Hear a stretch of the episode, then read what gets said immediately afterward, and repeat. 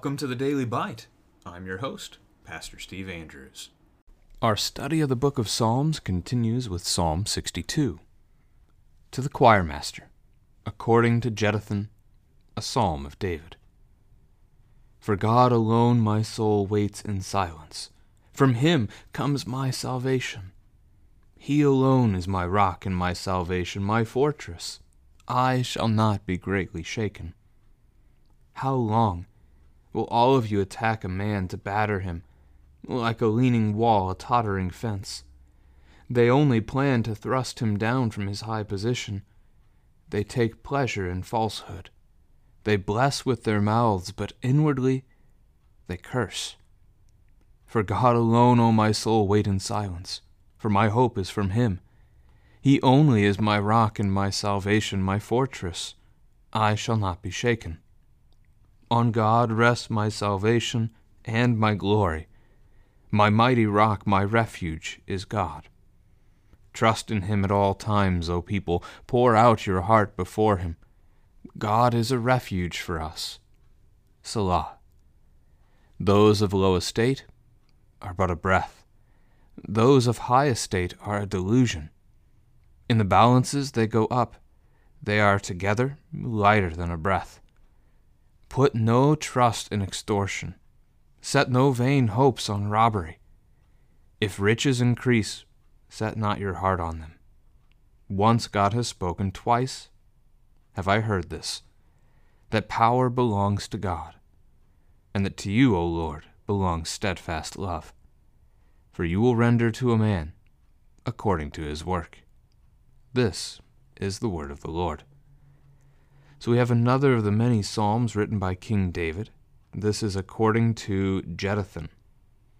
While that could certainly be a man's name, here it seems to again possibly reference a tune that they would have sung.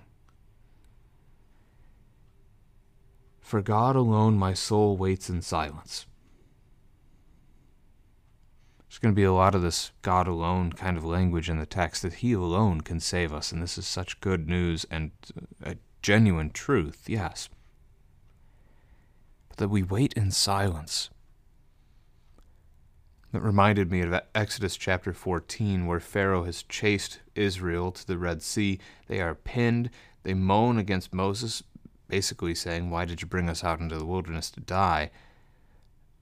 And one of the things that Moses responds with in that chapter, verses 13 and 14, he says, Fear not, stand firm, and see the salvation of Yahweh, which he will work for you today. For the Egyptians whom you see today you shall never see again. Yahweh will fight for you, and you have only to be silent. God speaks and stuff happens. God speaks and he creates an entire universe. God speaks and he creates life. God speaks and he gives forgiveness. God speaks and the devil is thwarted. God's word does incredible things. And so I don't need to. I don't need to try to defend myself against a world that lies. They're just going to keep lying. They're not going to listen to, to logic or reason. They're going to listen to their sinful and wicked heart. But I don't need to care. I don't need to justify. I trust in the Lord. And if they put me to death, I live. Because by His word, He will raise me from death. I can wait silently no matter what's going on in the world, knowing that He is for me. And so we wait in silence. That doesn't mean we don't ever speak. But the opportunities that we have to speak, what should we say? Don't defend yourself. Speak God's word as your defense. Point them to the hope that you have. And perhaps, maybe, the Spirit will work faith in them and they will come to share that hope with you. We wait for salvation.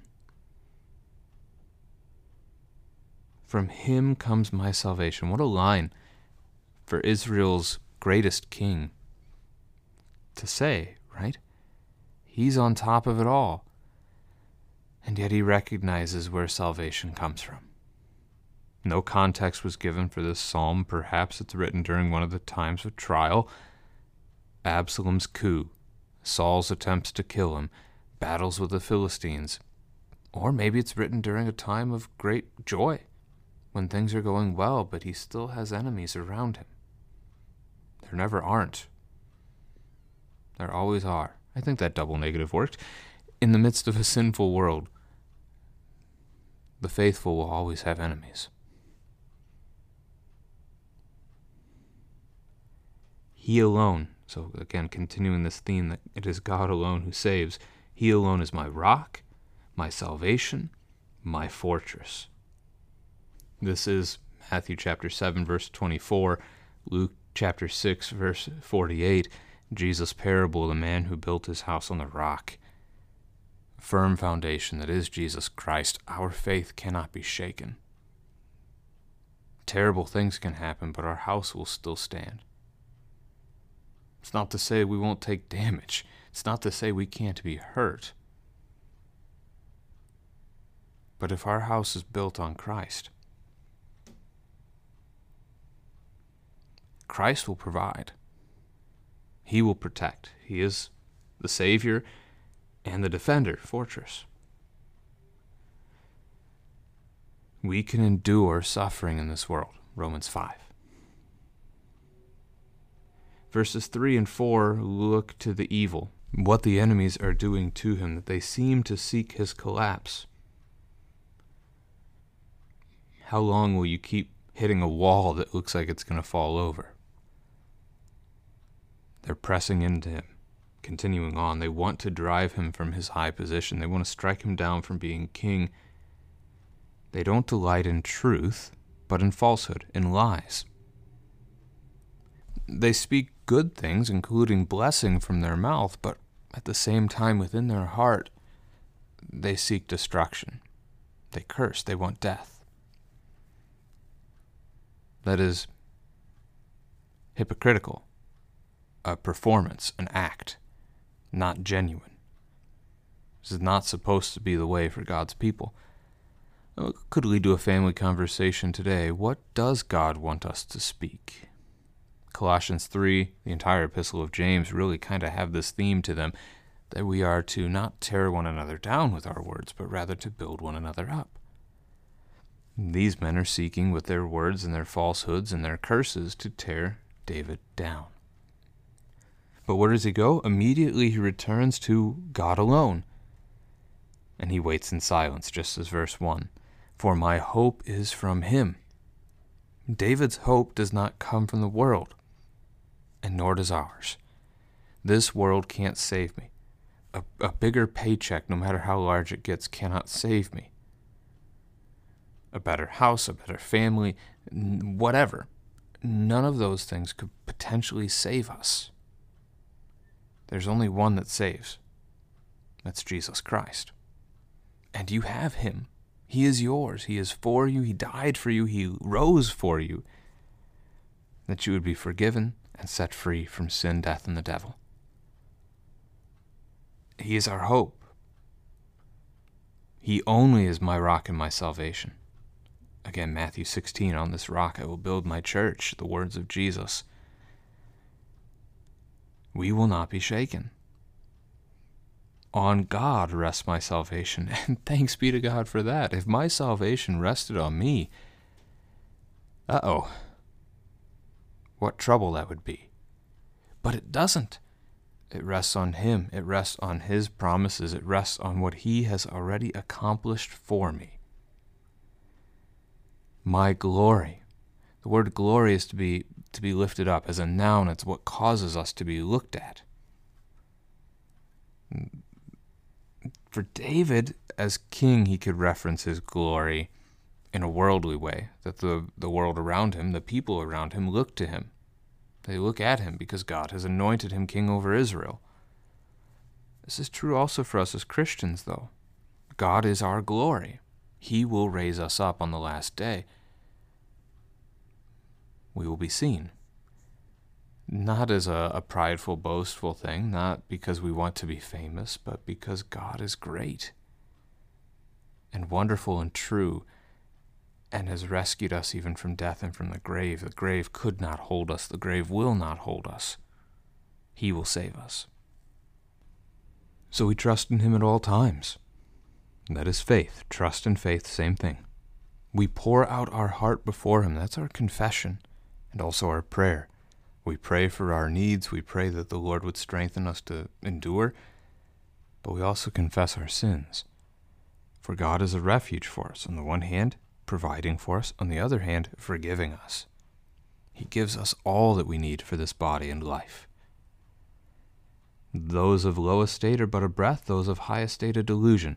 It doesn't matter what class you're a part of in this world. The world definitely looks at that, right? The world cares who's rich and poor.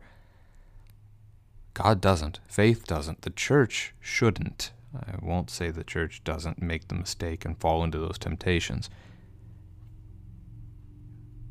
But these things are of nothing, of no value. And then look at the next part of verse 9. In the balances they go up, they are together lighter than a breath. Have you seen one of those counterbalancing kind of scales? Where you've got like a platform on one side, a platform on the other side. Uh, I think in our era they tend to be made out of metal and some kind of a middle piece that holds it together. And you put a weight on one side and you put an object on the other side, and they go up and down based on which one's heavier. The heavier one goes down, the lighter one goes up. This is that picture, that kind of balance that they might have used something like it in their marketplace. What King David's getting at here is you can put them on the scale and up they go. They don't even need a counterweight, they are nothing. It does not matter what class you belong to. Irrelevant. In fact, if anything, all they will do is distract the richness of this world will distract us from Jesus because we'll be too busy focused on making more money or too busy focused on, well, that we can provide for ourselves. And poverty also just distracts, either because we are now also too busy chasing after money or because we, we get so caught up in worrying about where tomorrow will come from. But Jesus provides. This is Philippians 4. This is what Paul truly means when he says, I can do all things through him who strengthens me. It's not about being able to lift uh, a truck or something.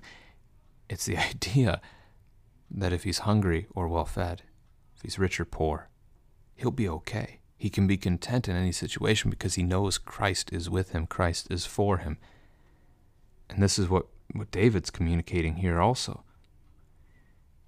If riches increase, set not your heart on them. Family conversation Is it bad to have stuff? The answer to that question is no. But it is bad for our stuff to have us. And by that I mean for us to, to idolize our stuff, our possessions, to the point where, like the rich young ruler, we can't give them up. We, we trust in them more than we trust in God. That's a problem. Having the internet isn't necessarily a problem. Many temptations on it, though having a, a nice car, not a problem. Even an expensive one, right? The workers in the factory that built it, they also need an income to provide for their family. Money's not the issue. But as Paul warns in his epistle to Timothy, the love of money is a root of all kinds of evil. So it's fine to have stuff, but that stuff is not our hope. Christ is. Verse 11 once God has spoken, twice have I heard this. That's impressive. God only had to say it once, but we've hear, heard it multiple times. I'll go with multiple over twice here. Simply the idea of an echo. God said it, He put it in His Word, and we've heard it from God, but we hear it again and again from God. We don't just hear it the one time, but we catechize, we teach, we continue to learn. What has David learned? This power belongs to God right? Salvation is God alone, my refuge, my fortress, my rock. To God alone belongs steadfast love. He is the one who is faithful. He is the one who is merciful. He is the one who saves. And David concludes this hymn with the words, You will render to a man according to his work. And for this, I want to share with you Isaiah 64, verse 6, and John chapter 6, verse 29. Isaiah 64, verse 6 We have all become like one who is unclean, and all our righteous deeds are like a polluted garment. We all fade like a leaf, and our iniquities, like the wind, take us away. That polluted garment, by the way, is a grosser term um, than what we use in that English translation of ESV. It is basically the garment that a woman was wearing when she was having that time of the month, her period. It has been soiled, it's unclean. That's how our our works are. The things that we think that we're doing that are good. Apart from Christ, they're nothing. We're sinners, we're broken. But what then is this work? So, the one hand, the work of man leads to death. But here's John 6, verse 29. Jesus answered them. So, uh, he's being asked a question in the previous verse What must we do to be doing the works of God? Jesus answered them This is the work of God, that you believe in him whom he has sent. Faith. What is the work that saves? Well, it's the work of Jesus Christ on the cross, and so it's our trust in that work. We receive his gifts by faith. He's earned it, he gives it, we just receive it.